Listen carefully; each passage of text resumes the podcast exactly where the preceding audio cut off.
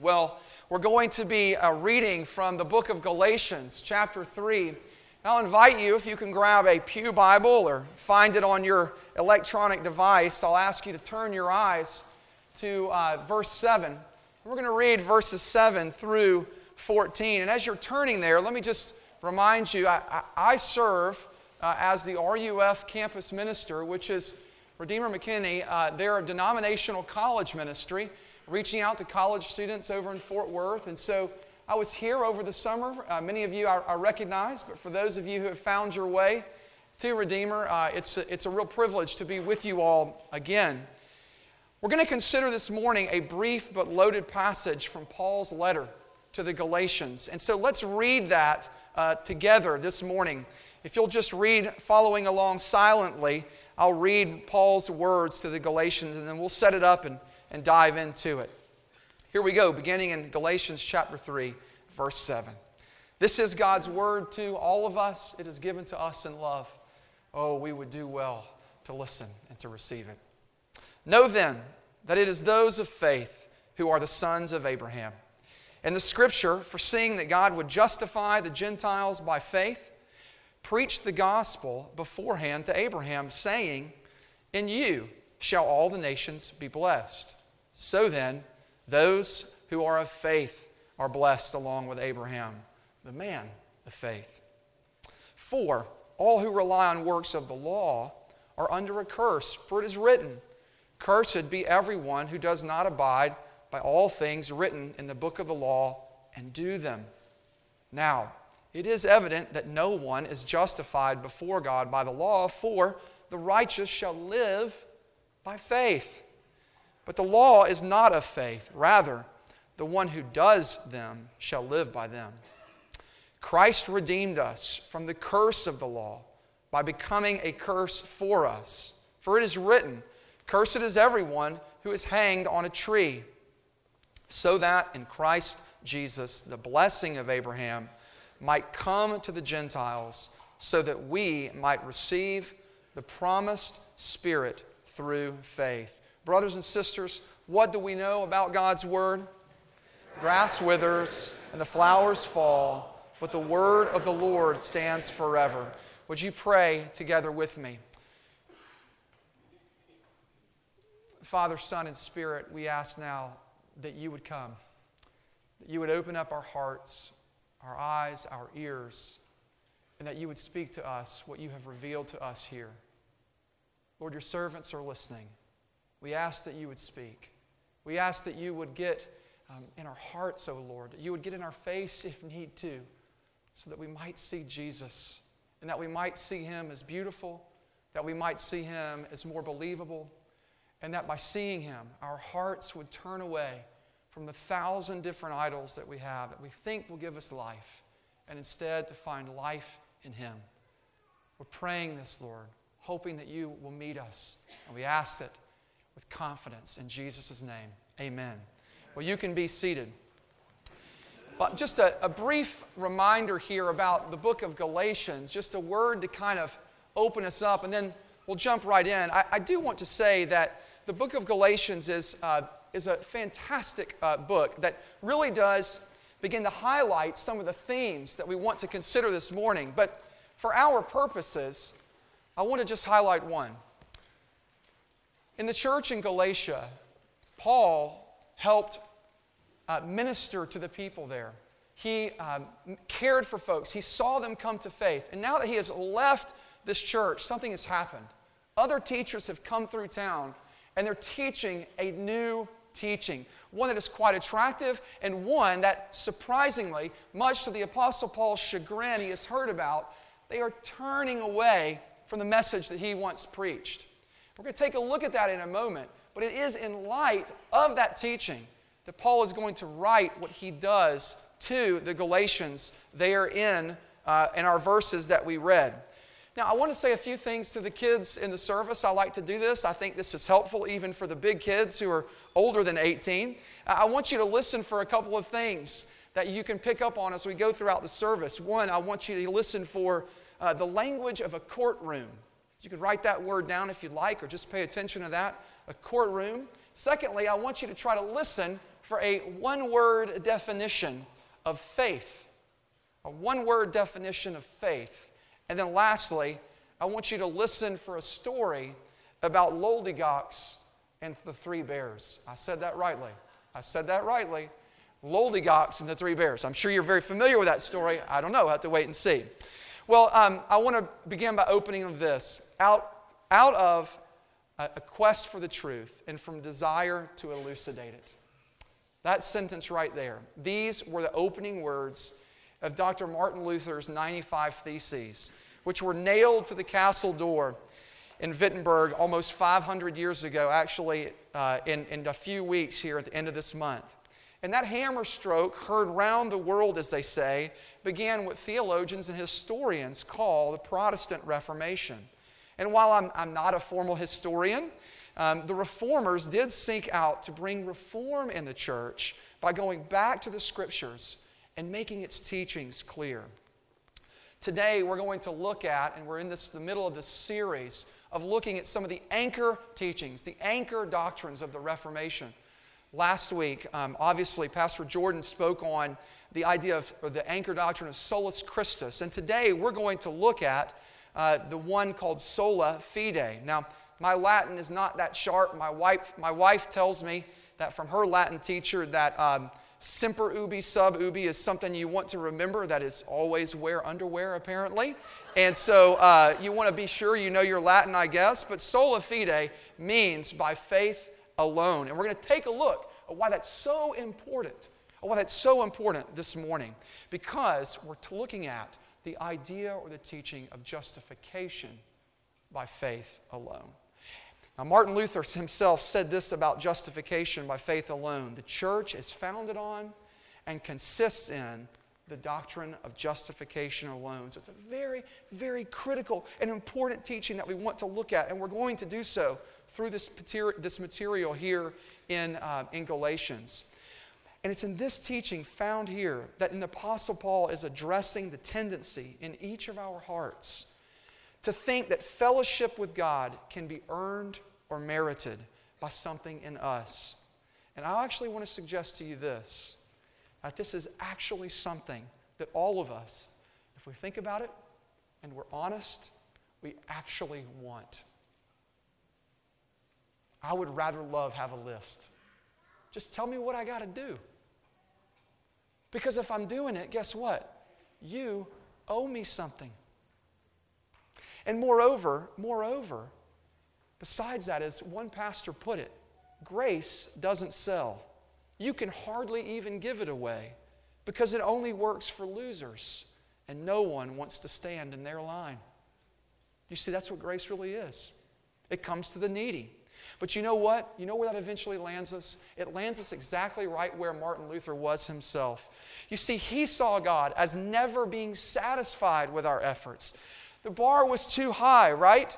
The, uh, the requests were too much. The purity that was required was too clean. And so, do you know what he said? He wrote this He said, Although I, an impeccable monk, I stood before God as a sinner, troubled in conscience, I had no confidence that my merit would ever assuage him. In other words, that it would ever make him happy. And then he wrote, he wrote this therefore, therefore, I did not love a just and angry God, but rather hated him.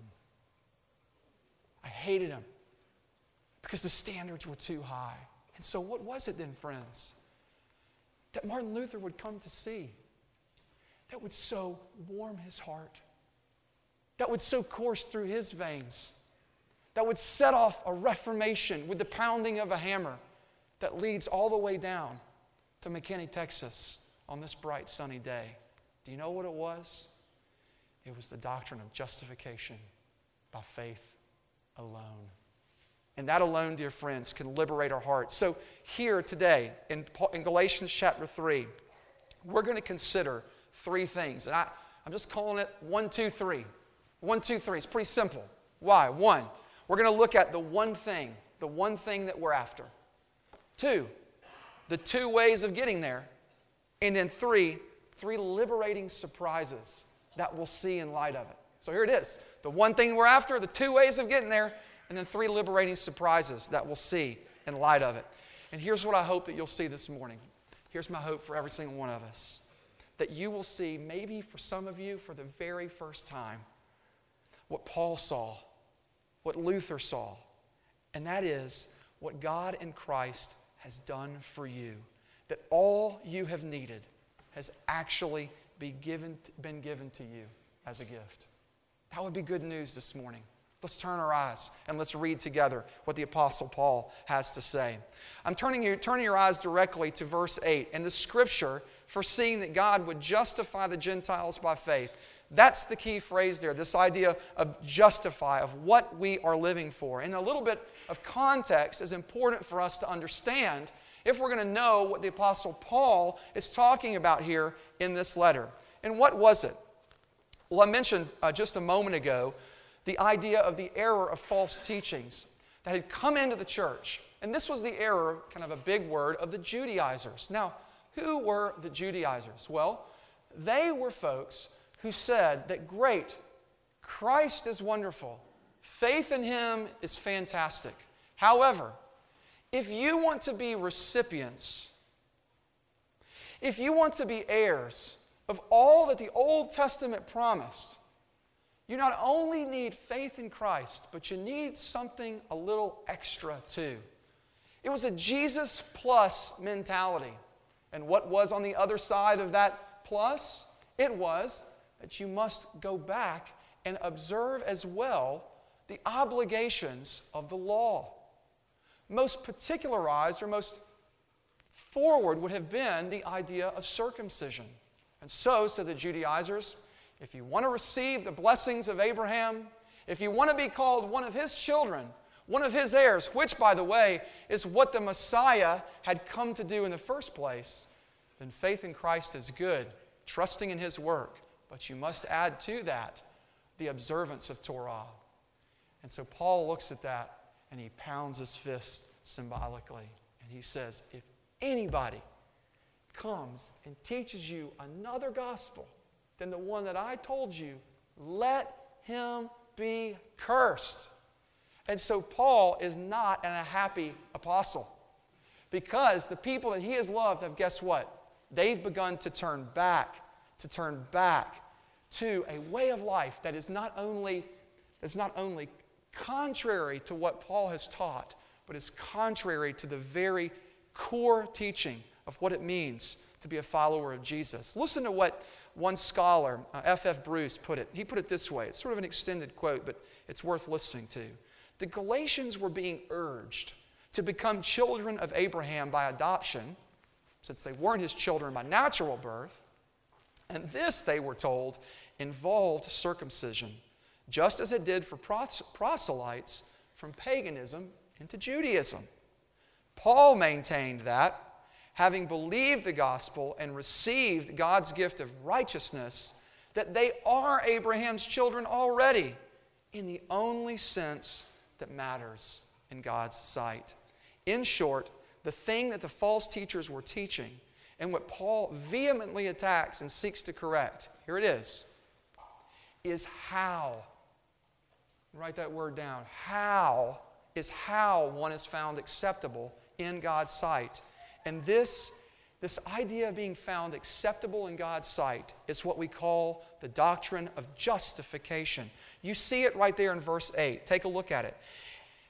And the scripture foreseeing that God would justify the Gentiles by faith. That's the aim, the justification of the nations, not only Israel, but the world as well. And look down at verse 11.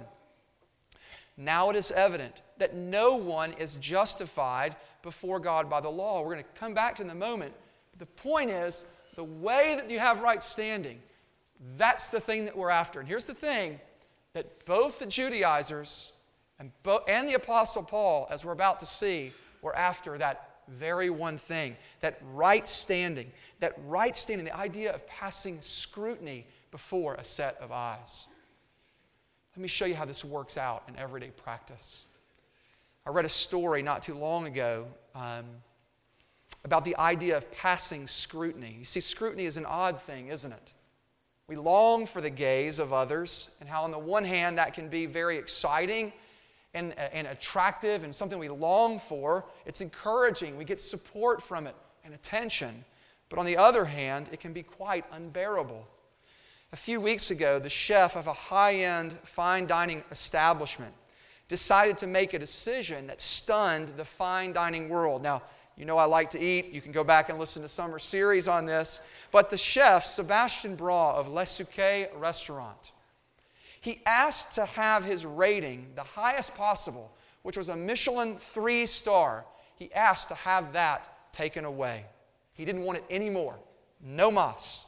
So, this, in one of the top kitchens of the world, the chef has said, please take it away. Now, if you're somebody who exists and operates and lives in the world, that is the thing that you want to have. You want to be noticed, you want to be recognized. You need this rating and this approval. I mean, it's the NFL of playing football, it's the Pulitzer Prize of literature. And the question is, is when asked why he wanted it taken away, here are his words I will be able to feel free without taking, without asking myself whether my creations will please the Michelin judges. Now that's telling, isn't it? In other words, he's saying, I can't bear it anymore. I can't bear to live under the scrutiny because their opinion of me is what makes me. It's the thing that defines me. Without that rating, I'm nobody. And here's the thing it doesn't have to be a restaurant's rating to do that, does it? It can be anything. And we're going to see in a moment how that fleshes itself out. But here's the thing that I want you to see I want you to see that justification, the idea of passing muster, is something that all of us long for. Listen to what the playwright, the playwright George Bernard Shaw, he once wrote The lives which have no use, no meaning, no purpose will fade out. You will have to justify your existence or perish. That's telling. That's telling. And you might say, well, that seems a little heavy handed there, preacher boy. Is that just sort of, you know, preacher uh, hyperbole? And I want to say it's not. I want to say that it's not because it doesn't matter if you're somebody who is religious, if somebody who is secular, somebody who's here is exploring the truth claims of Christianity, you're always living for the gaze of somebody. There's always something out there that you're trying to say, do I matter? Am I worthy? Does my life have significance? It might be through your job, the promotions that you get, right? It might be seen as being the most accepting and friendly person in the neighborhood. It might be the most liberal person with your finances to give away, but something Something is giving ultimate meaning and value to your life. Something is justifying you. And it's the thing that we're after. And here's what I want you to begin to see what lies at the very heart of the Reformation is how God Himself thinks of us. And for Luther, because it was so for Paul, because it was so for Jesus Himself, here it is justification is about a new status. It was declarative, it was a naming, it was legal and definitive. It wasn't something that was poured into us, something that helped us along the way to become righteous and holy. That was the thing that Luther and the Reformers stood so adamantly against. But rather, that justification was like a courtroom. The gavel, boom, has been landed, kids. And here comes the verdict not guilty or righteous. And this is what Paul is trying to get us to see that God in Christ did not just open up a door of opportunity to us, He brought us all the way home. And what it meant was that because of Christ's work for us on the cross, alone, the triune God grants to us a new status, one that we can't get to and screw up. Isn't that great? That we have a Redeemer at the right hand of God the Father, who is our right standing in Jesus, that we can't get and mess up. And what that means is it's something that you can't lose. And so here's a test for you a sort of test of application.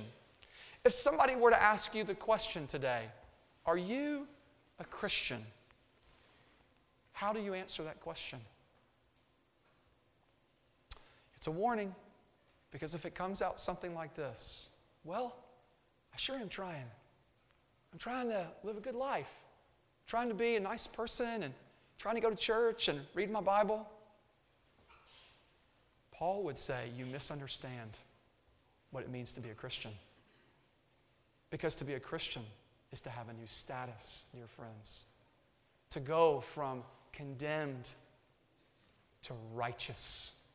It is more than just forgiveness, it is a new right standing before God, and one in which all of our sins have been laid on Christ, and His record is imputed or given over to us. And that ought to make your heart sing.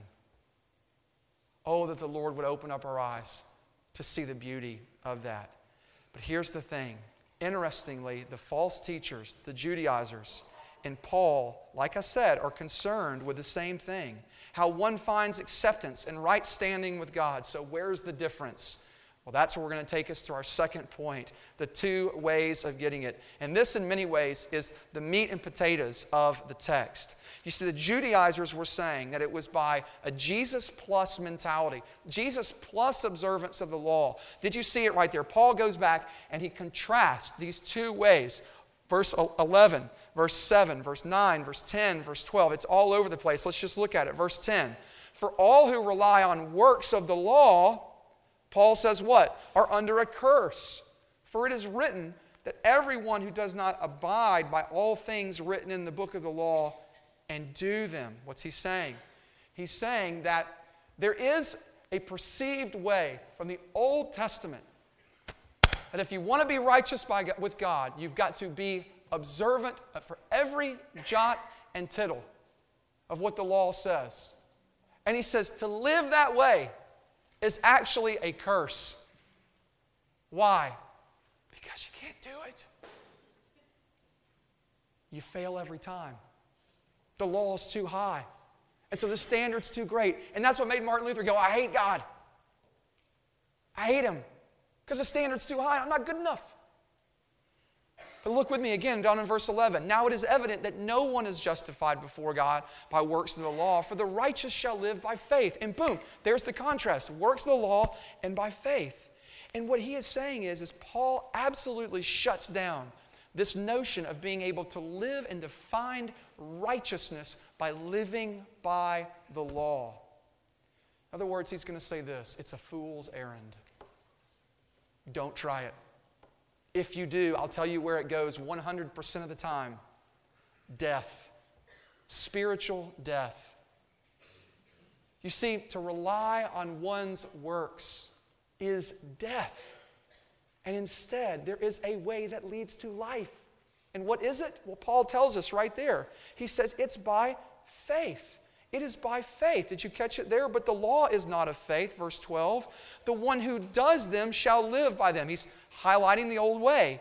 But he says this, that verse 13, that Christ redeemed us from that curse, that death sentence, by doing what? By becoming a curse for us. For it is written, Cursed is everyone who hangs on a tree.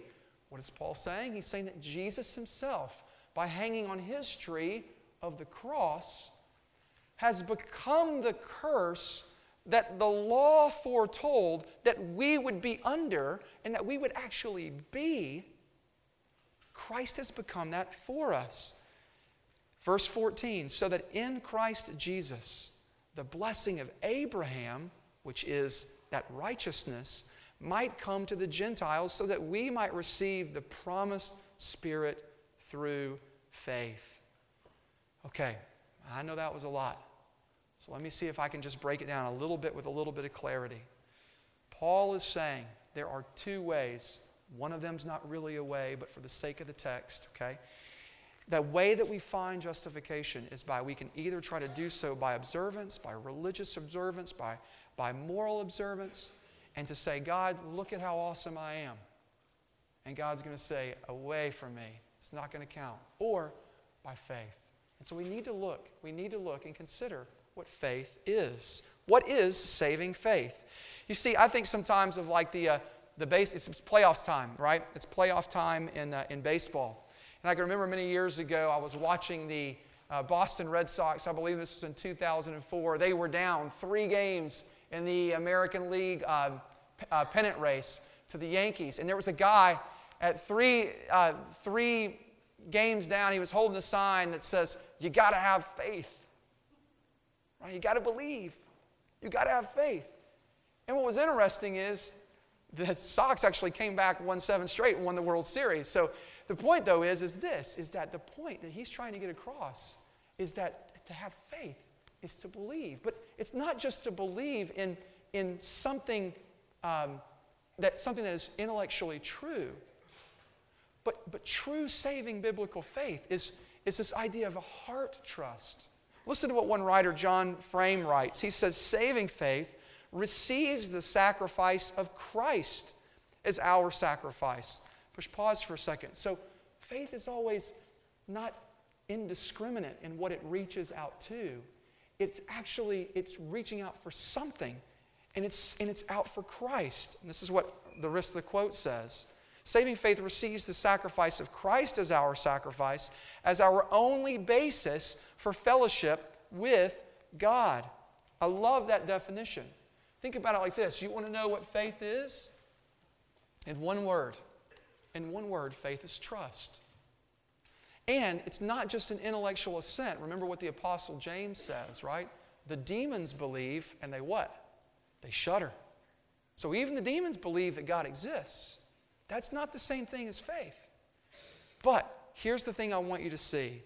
The idea is that saving faith, when we when we receive, when we trust, when we welcome, it's that's it. That's it. it it's nothing. It's nothing as it were. All you need is nothing, as the saying goes. All you need is need. And the idea is that faith comes with open hands, that it receives in that way. The point is, is this that Paul is trying to say is that it has always and ever only been through faith, even since Abraham. The way that Abraham was credited as righteous was not because of circumcision, and the Jews missed it, and the Judaizers missed it. The way that somebody was made righteous was because of faith, because they trusted, because they received, because God made a promise to Abraham and he received it. And so this leads us, dear friends, to I think three surprises that you see.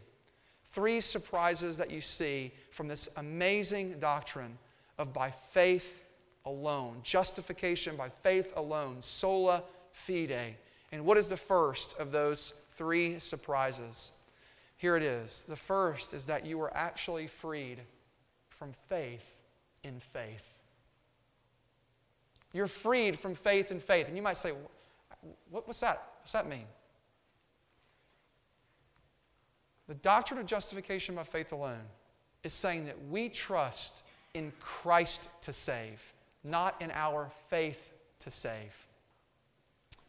Listen to what one writer writes It is not faith that saves, this is B.B. Warfield, but faith in Jesus Christ. It is not, strictly speaking, even faith in Christ that saves, but Christ that saves through faith.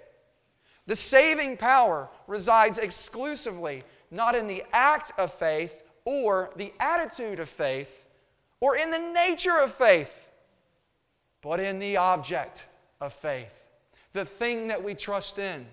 Okay, so here's a story. Have y'all heard the story? This isn't original with me of uh, Loldy expedition team and the Three Bears. You see, it was John Loldy, I'm making this up, okay? Uh, John Loldy and Evan Gox that were an expedition team in the late 1800s. And they were exploring the land of Alaska. And it was in the cold, and they were warming themselves by the fire when all they see off in the distance is three bears charging down on them. They're coming after them, right? And so what do they do? They pick up their packs and they take off. They take off running, and lo and behold, they come to an edge maybe about as high as the pulpit is down from the ground. And there's a river across from here to the back door, and it's frozen solid. Well, Goldie says to his, I mean, Loldy says to his friend Gox, he says, We can't make it. It's not cold enough yet. That ice won't hold us if we cross it. Well, his partner looks back, sees the three bears charging, and he says, I don't care. It doesn't matter if that ice is going to hold us or not. That's our only route of salvation from the bears. So they scurry down and they go across and they're rescued, saved from the bears. Now, here's the question for you Which of those two men were saved? Both of them were. Why? It was not because of their subjective understanding about the ice. It was in the ice. And in the same way, dear friends, it is not technically your faith that saves you. It is Jesus who saves you. And is all that is needed is a weak faith and a strong object. Because a strong faith in the wrong object is death. And Jesus himself says, This size of faith, the size of a mustard seed, is enough to make a mountain hop into the sea. And dear friends, what that means is, is you do not have to chase for the rest of your days a spiritual high so that God will look at you and say, Boy, they're really on fire for me, and therefore I'm really happy with him. Instead, don't you know that Jesus is tender with weak faith? Don't you know that He is one who meets us in our weakness? And He meets us in our doubts because He is the strong Savior who saves us? That is the great hope and the promise of we do not place our faith in faith, but we place our faith in Jesus. Two more things to take away very, very quickly. First of all, I mean, secondly, it means that the nobodies, the nobodies get in. That if salvation is by faith alone, if it's by faith alone, it means that failures find their way into the kingdom. And all you have to do is look at Luke chapter 18 to see the Pharisee and the sinner praying at the temple. The righteous, religious PhD guy is saying, Oh God, I'm so thankful that I'm not like other men. I'm so thankful I give away all that I have. Look at how awesome I am. The sinner says, Lord, have mercy on me, a sinner. And Jesus says, That man goes home what? Justified before God. And dear friends, here's what that means for you the shame that you carry, the guilt that you have for snapping at your children, the weight that you carry on your shoulder for the, for the fight with the spouse, all of the things that plague your conscience, do you not know that that is nothing for Jesus? And therefore, he says, Bring it to me. Go to him with your nothingness, and he will give you everything. The nothings find their way in. And then lastly, something that is just something that you can take away from this that you now have fuel and power to live for Him when this begins to get down deep in your bones. Others, smarter and more brilliant than me, have said this that we are saved by faith alone, but not by a faith that is alone. And that comes from texts like Titus chapter 2, Ephesians chapter 2, that grace received by faith is not opposed to effort in the Christian life, it is only opposed to earning. And I love the story of my friend Scott Rowley, who is a pastor back home for me. He was talking to a man, he, he being the pastor, he was talking to a man that had said, You know what? I really don't like that I have got to share my faith, that I've got to evangelize people for God to accept me. And he said, You know, you don't. you don't. That's not what it makes you acceptable in God's sight, is how many people you've witnessed to this week. That's not what does it. It's Jesus. It's Him alone that does it. And Him alone received by faith is what does it. Well, a few weeks later, a mutual friend of the two men walked up to Scott and said, Man, what did you, what did you do? This guy's been going around crazy sharing his faith with everybody. And he said, Well, all I did was tell him he didn't have to. What happened? He was liberated. He was liberated to tell of the one who receives us apart from anything that we do. all on the merit of Jesus. And that began to liberate him. So here's what I want you to see the only on ramp in the Christian life for true obedience is to see what God has done for us in Christ. And when that begins to permeate your being, it's like wildfire because you've been liberated to love. You've been liberated to obey. You've been liberated, as it were, to walk in His footsteps. The faith that receives grace always, always extends it. And here is sort of the payoff pitch, I believe, for the entire morning. I want you to know that faith itself is not something we bring to the table, that faith itself is a gift. That is exactly what Ephesians chapter 2 verse 8 says. For by grace you have been saved through faith, and this is not your own doing, it is the gift of God. And I'm telling you, the this that it's referencing is not the by grace that you've been saved, though that itself is a gift, but the actual referent of the this is faith. And the point is, is that the ability to actually receive is a gift of grace from God. So we talk about this a lot in our home. We go to Sonic a lot and we get milkshakes, right? I don't know if you do this, but I love passing them back, passing them back with their lids on, and all that goodness is inside. For me, it's chocolate malt okay, and bananas. And my kids, it's Slurpees and whatever else. And there always, always comes a cry because they can't get in there and get it. What do they need? Exactly. Daddy, I need a straw. I can't get the stuff. I can't get the goodness. So I pass back the straw. Do you know what? Do you see the, do you see the parallel? All the benefits, all of the gifts, everything that you need you stand on the outside and you say, How can I get it? How can I have it? I need it. And God hands you the straw. And He says, There's faith. Now receive. Now take. Take it all in. Because Christ loves to save sinners. He loves to save sinners, dear friends. And I want you to see that what Martin Luther saw was that once you see Christ doing that for you, you begin to be set free. I've gone over, I have a great quote. Do you want to hear it? Okay, okay, here we go. This is it, I promise. Promise. Just getting fired up here.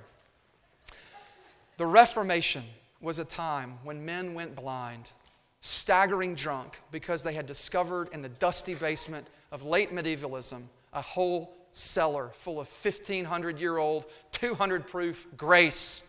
Bottle after bottle of pure distillate of Scripture, one sip of which would convince anyone that God saves us single handedly.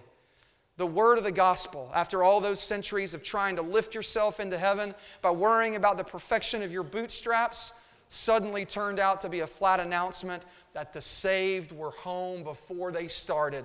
That's grace right there.